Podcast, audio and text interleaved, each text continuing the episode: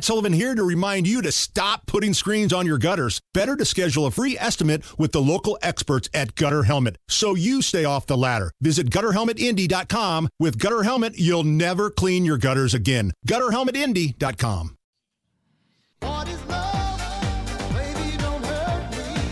You're listening to the Hammer and Nigel Show. 21 years, huh, Hammer? Damn right. Wow, happy anniversary, man. Not you and I together. No, Uh, no. Although it feels like I see you more than I see my Yeah. wife at times. Uh, yeah, anniversary for me and the crazy coupon lady today. My wife, Crystal Hammer, 21 years, man. Wow. And if you really think about Wow. it, she won the husband jackpot. When you think about all the things that I bring to the uh, table, I'm not here, to think about it. my good looks, my strong jaw, these firm, tan, athletic thighs, Certainly not thinking about your thighs. and there's just enough hair on my butt to still make it sexy. Hmm. so all Yeah. of those things I bring to the table, Lucky woman. and for 21 years we've been making magic. So here's a little trip down memory lane. It's great moments in Jason and Crystal Hammer history.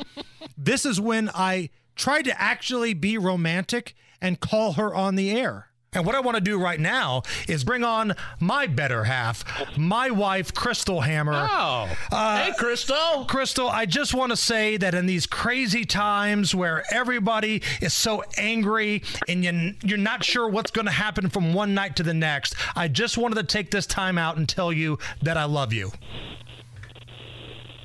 Are you serious? This is why you called me. This is why I called you. I love you. Shut up, fat ass. God, I hate you. She hang up. I feel like we got a lot accomplished there. She throwing a fat ass there? Is that? Did I hear that right? Did I? May have thrown a fat Wow. ass in there, maybe. Uh, great moments My in goodness. Jason and Crystal Hammer history. She filled in on this show a couple times, and I thought she was unnecessarily rough on me after a little incident at the subway in Beech Grove. Okay. Can we talk about how you unnecessarily gave me crap this past weekend at the subway uh, fast food sandwich shop? I was not giving you crap. You were totally giving me Okay, crap. but here's the thing. So you have a cold this weekend. You had a cold, right? Yes. You are always the grouchiest person when you have a cold. but the thing is, though, when you came out of that subway, what you don't realize is when you talk, you are so loud.